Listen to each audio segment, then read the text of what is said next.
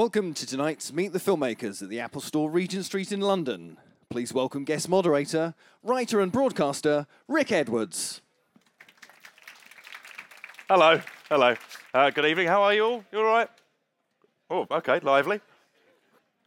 Obviously, when the um, filmmakers come out, you'll need to settle down a bit, otherwise they won't be able to hear themselves think.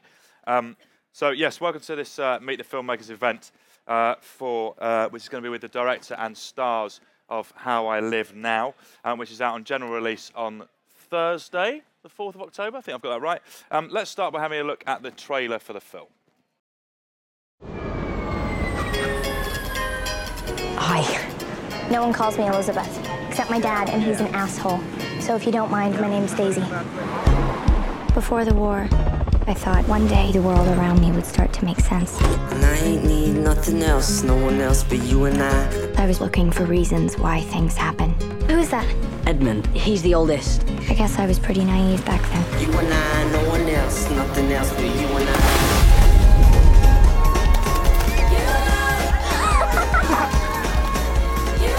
I'm glad you came.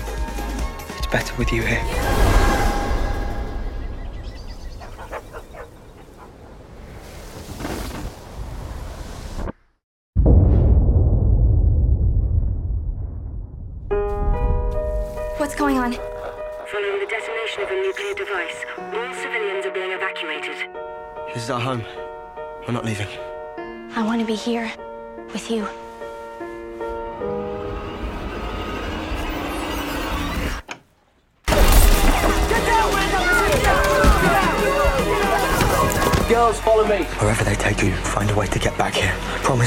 You can't split us up.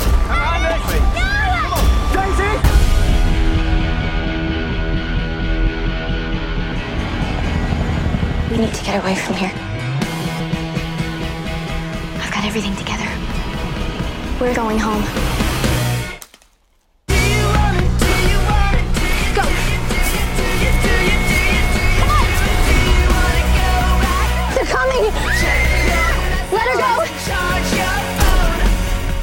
Doesn't end, if we can't get through this, I want to be home with you. And that's how I live now.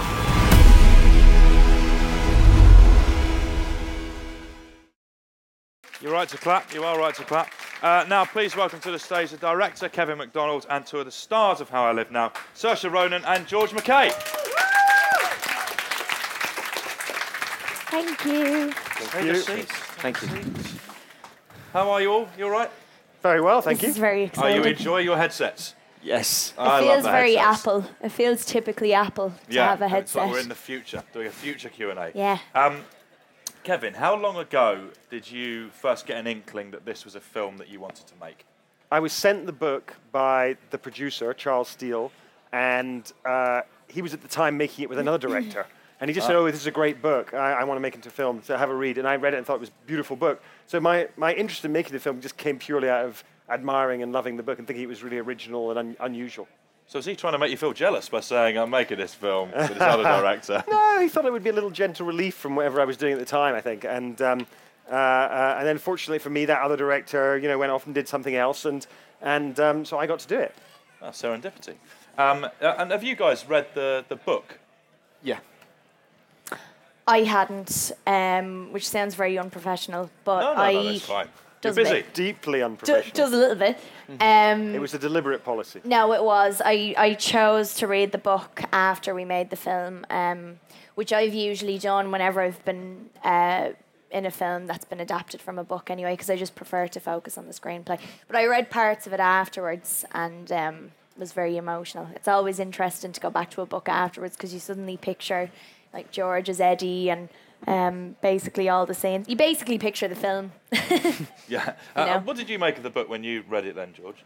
I thought it was beautiful. Like my sister was a, f- I've got a younger sister and she was a fan of the book, so she put me onto it, and I wa- I wanted to read it anyway, just because with Eddie, his whole thing of you know understanding people on a kind of deeper level, anything that would kind of get let me. Although the characters are somewhat different in the book and the script, obviously they're you know based sort on of each an other. amalgam of two. Yeah, so just anything that would kind of give me more of an understanding to each character. So I wanted to read it.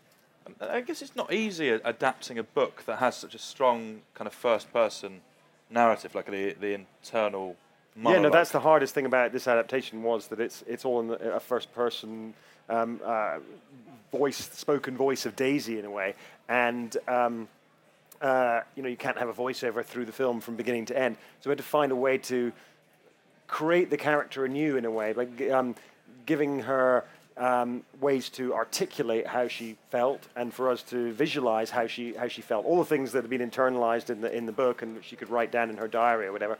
Um, we had to find ways to externalize those, and um, that was tricky, and it took a long time. It took it took I think we worked on the script for a couple of years. And a couple of different writers had a go at it, and it, it was it was a, probably the hardest adaptation I've ever done.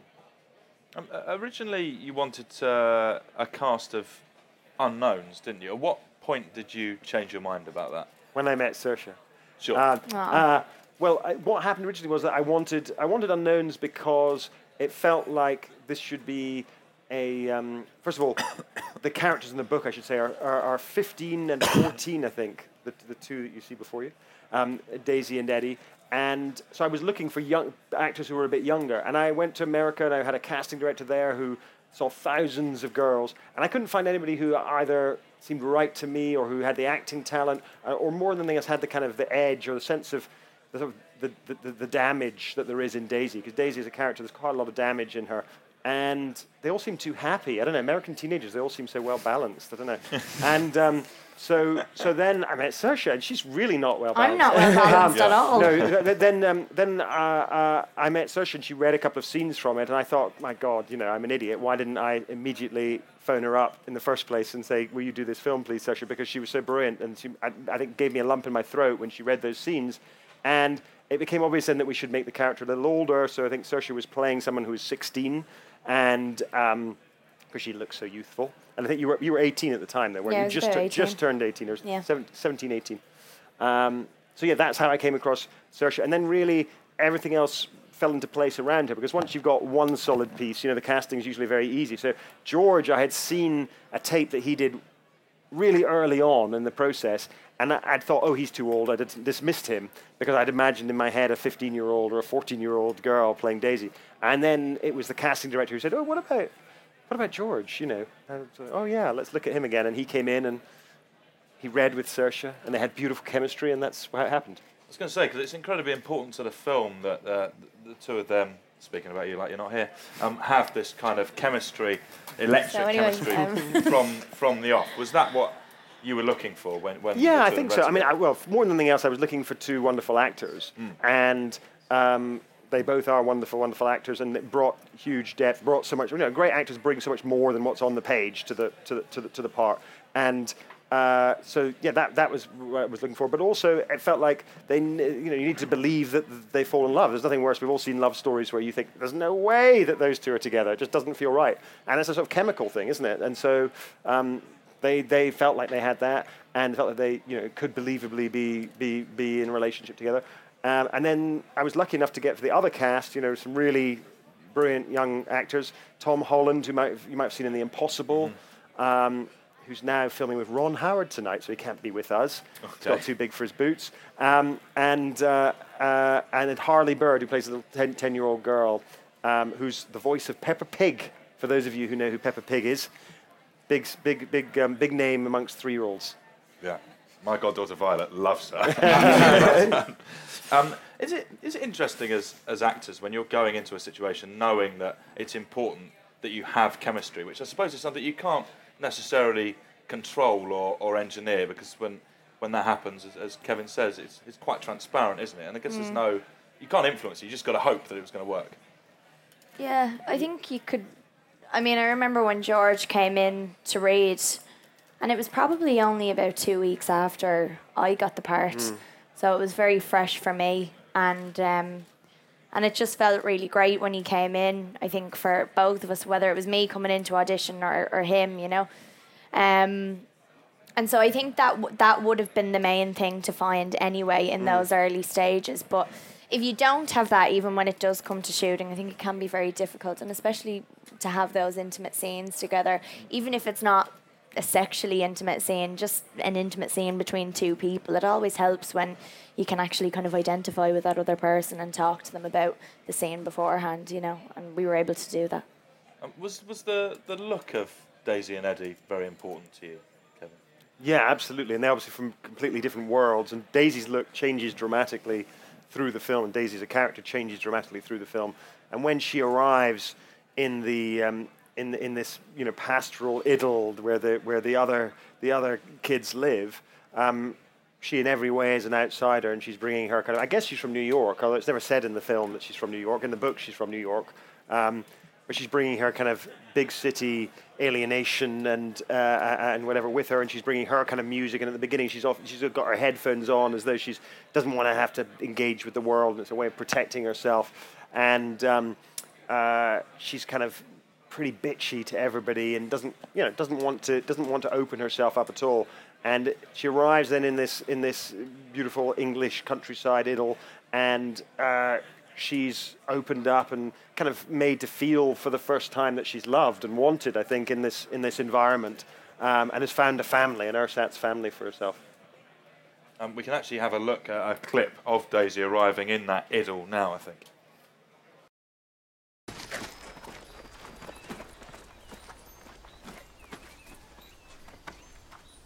Oh, hey, um, this this is Joe. He's Hi. our next door neighbour. Well, sort of. But he lives with us as much as he can. That was his dog, Jin. no, come back! Bless you. Hey, do you want a drink? No. And you can wash your hands in the sink if you want. Mom! She's here! Piper, leave her. It's not time. Is your mom out or? No, she's um in her study. We don't usually see her before nine. She's an expert in loony extremists. She's going to save the world. Piper, shut up. Take cousin Daisy to her room. Come on, cousin Daisy. I need to give you the grand tour of the house. This is my unicorn I was telling you about. Shh, that's Mum's office. Now we will come up the stairs. That's the junk room Joe sleeps in sometimes when his dad's being a wanker. I know what a wanker is, by the way. And in here is your room. You've so got the best bed in the house. Uh-huh.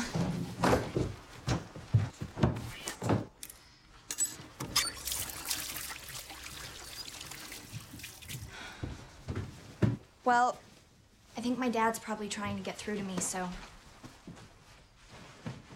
I'd kind of like to yell at him in private. So, can you leave? Now, please? All right. Can I get you a cup of tea? No, thanks.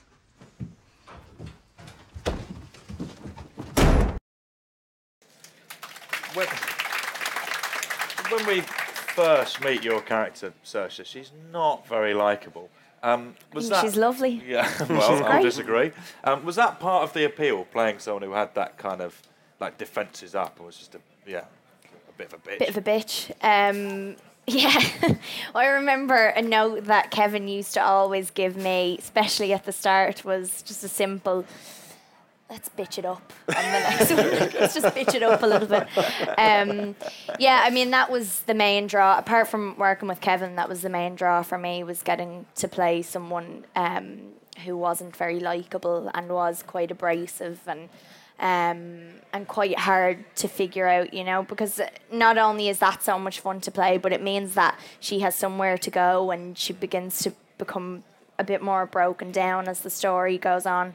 Um, and I had played quite a few characters up to that point recently at that point that were very understanding and very kind, you know, um, sweet people. And I, I didn't really want to do that anymore. So. It's like a sort of palate cleanser for you. Yeah. To show didn't wa- your didn't want to get your bored. real self. Exactly. I wanted to show who I really am.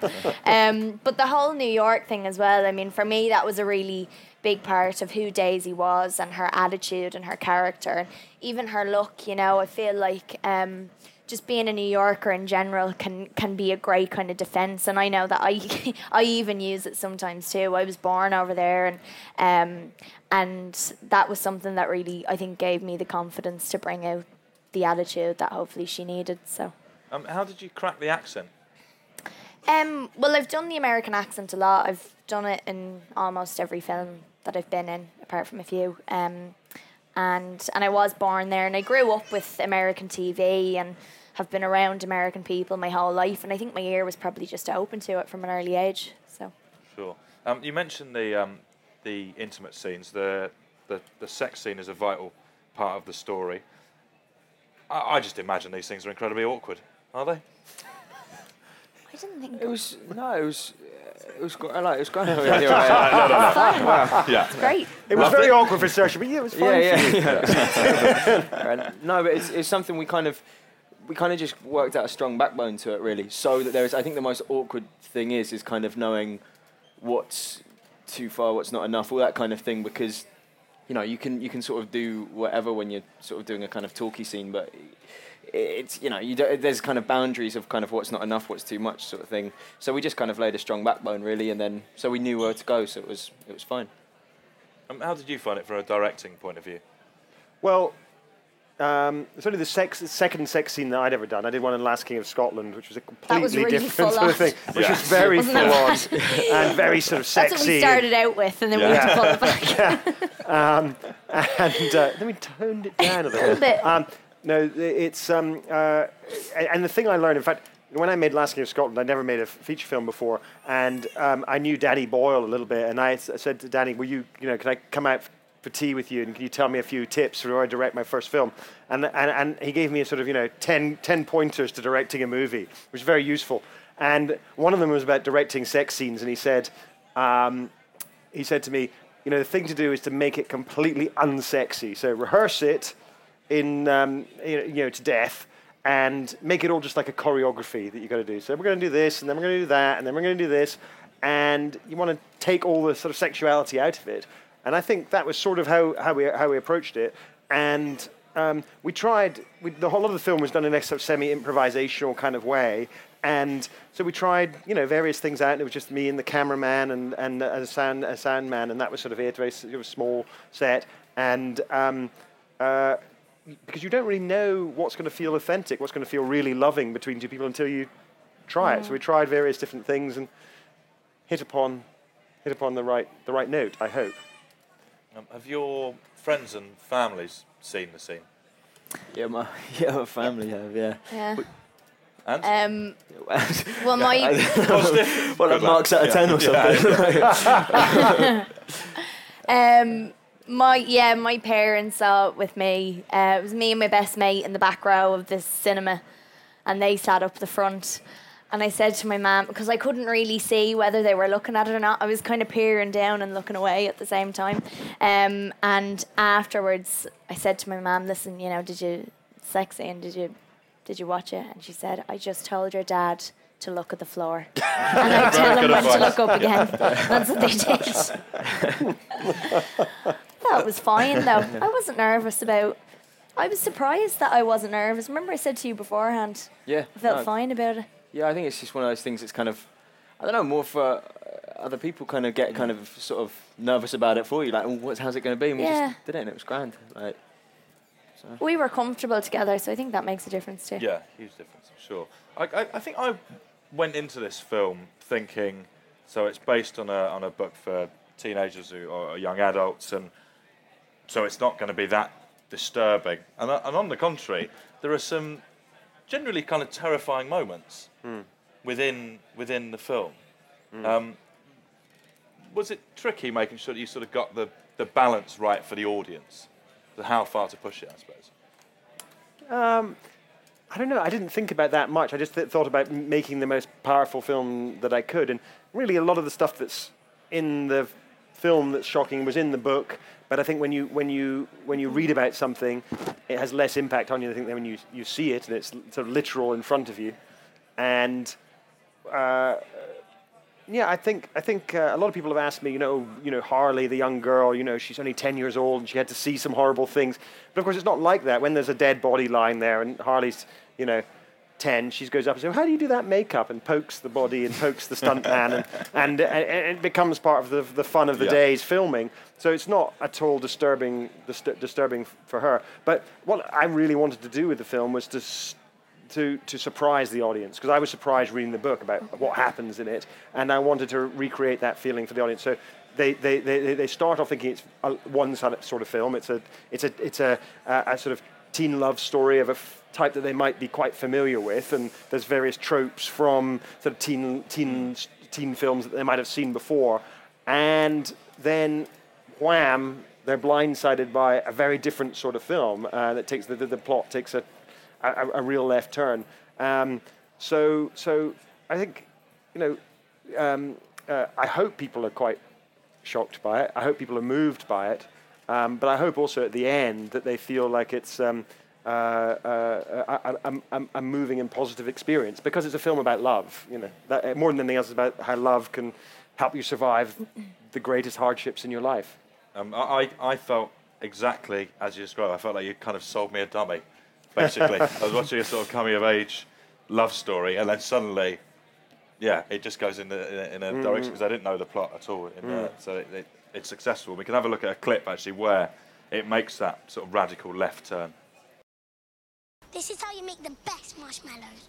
Place it in quite a small place. Make sure it's quite a hot Don't put it in for too long. Try some of this. Mm, do I have to? Yes, it's really good.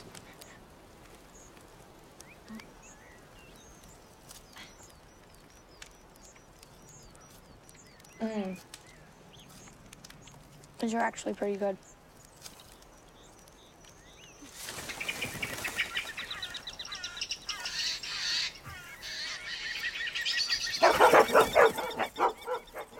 What's up with them?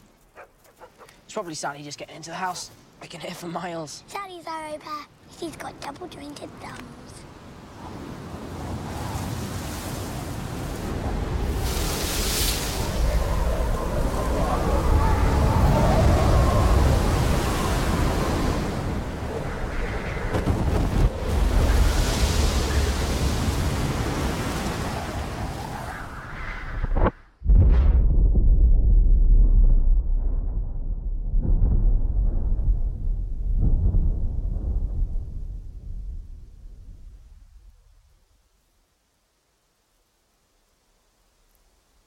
What's happening?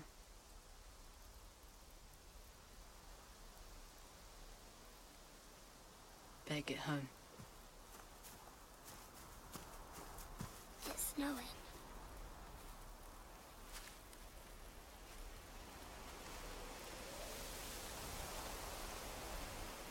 Get the stuff, we're going.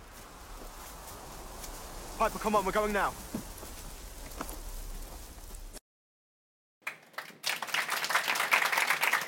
Prior to, to that scene and the, the outbreak of uh, a third world war, it's kind of it's this as you mentioned, it's kind of bucolic ideal, and it's kids together having fun and having kind of little adventures. Was that in, enjoyable to film that kind of section of the film? Yeah, we, we had like, the best time doing it. It was just everyone got on so well, and that's always kind of a standard thing I'm sure lots of people say, and might, might not always be true. But we really did become like a little family, and and yeah, as Kevin said, it was there was a sort of level of improvisation in some scenes as well. So it all kind of felt very free and and wonderful. Yeah, we just had the best time. Um, and, and your character is, basically absent from the, the second half of the, of the film, George, apart from the, in a few kind of unsettling dream sequences. Um, so it's absolutely vital that you make this kind of connection with the audience and make them understand that you know your character is the drive for Daisy's journey. Did you find that challenging? Did that kind of prey on your mind that you needed to, to kind of grab the audience in that? Um, I get yeah. I mean, obviously uh, he's got um, an important role to play, but I think it's the thing of when you know you, you you love someone, it's kind of you love them, and most of the time it's like it's rare that it's anyone else but you who loves them truly. So therefore, it's a personal connection. It's a personal love that Daisy has, and obviously there's got to be some sort of crossover for audiences to be in touch with them as well. But it's Daisy's love more than anything. So I kind of, I just wanted to concentrate on on that, um, which I don't relieved. It was. It didn't feel sort of any pressure to kind of. Uh, certainly something I thought about a lot. About, about how to. It's the sort of cold mountain problem I called it. You know, which is that, that film. Um, no, one of the, I, I lo- love that film, but I think one of the things that maybe doesn't work as w- so well as it should in that film is that you're not. You, I'm not sure you remember the love that you've been set up at the beginning between Jude Law's character and um, oh, who is it? Um, Nicole. And Nicole Kidman. Um, and uh, I think by the time they get back together, you've almost forgotten the love at the beginning. So it was something that I was thinking about um, quite a lot, how to deal with that. Okay. Uh, give a look at another clip. Actually, it's one of the the sort of quite disturbing um, and bleak uh, set pieces that uh, affected me anyway.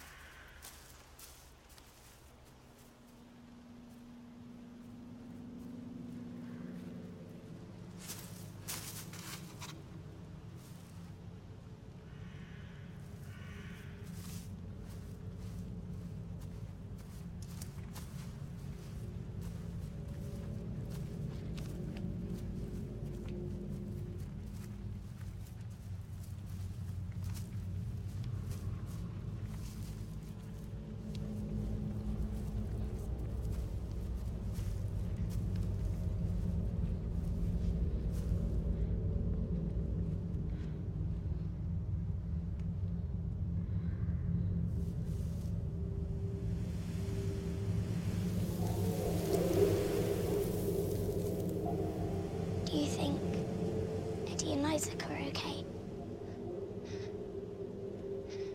Yeah, of course they are.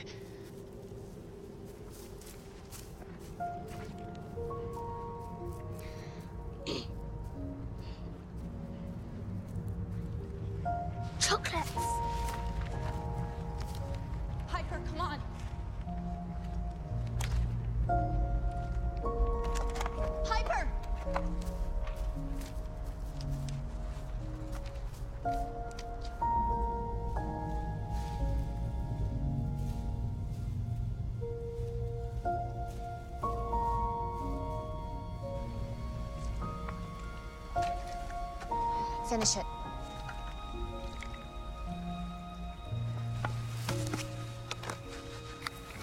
You need to keep moving.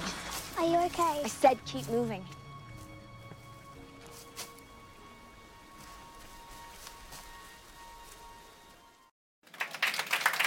Um, there's, uh, I think we'll open it up to the floor in, in a moment, but I was just kind of wondering. There's, there's an awful lot going on i i in the film. There's this coming of age story, is a love story, all set against the backdrop of a nuclear war uh, of some description, which we don't get a lot of detail about. Um, what's the what's the main message that you want people to take away from the film? Each of you, do you think? Well, for me, I th- think I already said what, how, how I see it, which is that it's a film about love and um, the power that love can give you to survive the toughest of circumstances. Saoirse? Um, yeah, I mean, I think it's the same thing. I don't think you can really put it better than that. It's, uh, I think some of the best films are simply about love, um, and I think we'll, we can probably all agree that that is ultimately the most important thing in anyone's life, and so especially for uh, two young people who, in Daisy's situation in particular, have never had that intense um, feeling for someone before to have this for the first time and have it taken away from them so soon is so heartbreaking. And that's what i think is so uh, important about really showing how idyllic the first half of the film is. So you really as kevin said you really miss not only eddie but that whole world when it's gone. Um, and it's about any journey that you will go through to, to get back to that place. So Yeah, I I would echo you know both of those. It's a f- yeah, film about love and, and the power of it and and what it can inspire you to do, and that that's that's everything basically. and about family as well i think. Mm. That's what i like is that it's i mean it is about their love story and their separation but so much of it is about isaac and piper and joe as well and how they all cross paths at some stage whether it be good or bad um, and About how Daisy finds a family. how she finds a family, Mm. and also how Eddie is so committed to his family and protecting them, and then welcoming Daisy into that circle and protecting her too. So I think it's about that as well. It's sort of every form of love, really. Be it, you know, Yeah. sort of family, platonic, you know, like a relationship, a first love, uh, parental. It's yeah, it's love in, in all its and all of its and its most purest form. Um, okay, I think we've got a mic sort of lurking around. If anyone's got a, a question they'd like to ask, don't be shy. If you are shy, I'll just ask more She's questions not so I shy. can talk forever. yes. Um, this question's for Saoirse. Um, in the, in the past, you played quite like dark roles or sort of intense roles. Would you ever look to do sort of like a comedy or like a romance? I think that's what everyone's wondering. Um, maybe something where I don't shoot someone. The oh, you guys haven't seen it yet. I shoot someone in the film, You're ruining it. and uh, I'm not ruining it. It'll it'll it's get me. bums and seats. This will. No, it's my dad, and my dad plays the guy that I shoot. Anyway, a little bit of trivia for you. Um, no, I'd love to. I'd really love to. Um, I mean, I've grown up watching comedy mainly, um, and it's r- really um, probably my favourite genre. All in all, I uh, I never kind of get sick of watching a comedy film. So I'd love to do something like that. I mean, the first film that I did was a rom com, but nobody saw it. Um, so I'd like to do one that maybe someone might see. Kevin, do you want to? Yeah, let's do a Should we just pair up Let's on do a this? Should we all get in on this? How I Live Now, the sequel, but happier times. Uh, anyone else? Yes. Um, the film looks beautiful. Where did you shoot? Well, it's a film about the magical power of the English countryside, so we naturally shot it in Wales. Uh, because it's very unspoilt. Sorry? Where in Wales? In South Wales.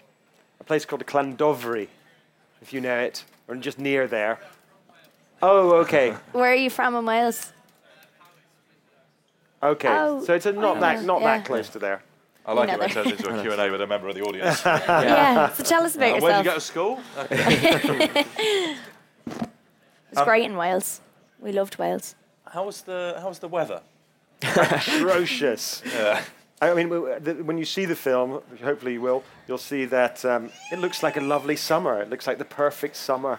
Um, and that was the biggest effort in making the whole film was making it look good because we had literally half hour here and a half hour there where it was sunny and we'd run up a hill and go, let's shoot now, quickly, the sun's out. It was just rained continuously. You remember even in London it was miserable last summer.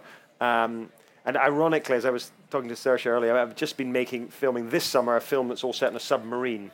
Uh, where I don't need any natural light at all. It's all dark. Um, which I could have used this this summer with last year. Um, uh, there's, a, there's a sort of look, specific look to the two, not quite halves, but the two sections, I suppose, of the, of Yeah. the film. Was that something you were quite conscious of? Uh, even in terms of the camera work, there's a, there's a change, isn't there? Yeah, no, we made a, a, the, the, the cameraman Franz Lustig and I made a sort of decision that when Daisy and Eddie are, are, are, are split up, that the whole feel of the film, the whole atmosphere of it should, should shift. So we went from this, um, the, the, the, the, the color palette changed, the grading changed, the um, camera moves changed. Uh, it went from being handheld and rather romantic and colorful uh, to being either locked off or on steady cam or uh, much more controlled crane work and that kind, that kind of thing. So it was a, it, it creates a slightly more distanced feel, a slightly colder feel, Yeah. um, which s- suits the coldness of that second half of the film. And of course, then it changes again when they re-meet um, at, at the end of the movie. Yeah, feels You've quite ruined it now, Kevin. Spoiler alert. I don't know. Yeah. And she shoots someone. Uh, maybe we have time for one more Yeah. question. Yes. That's true.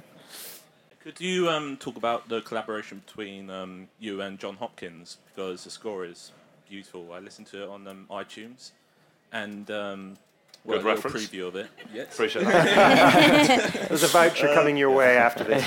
Yeah, could you talk about like the themes and sort of like the tone you went for? Yeah, no, I mean, Side. Jon is absolutely wonderful. And, and uh, those of you who don't know his work, he's, he's uh, nominated for a, a Mercury Prize this year, as he was a couple of years ago when he did a collaboration with King Creosote. And what I love about his music, and particularly what he's done for, for the film, is that he managed to combine uh, fragile, heartbreaking melodies uh, with electronica and amazing use of kind of ambient sounds and and sound effects that are that are kind of embroiled into the music.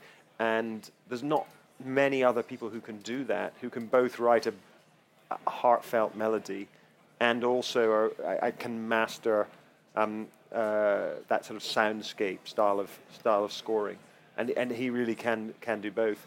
And um, yeah, you should listen to the rest of his music, but also yeah, buy the soundtrack. I think it's, it's already up, is it? There's a preview. Okay, well it is it is absolutely beautiful.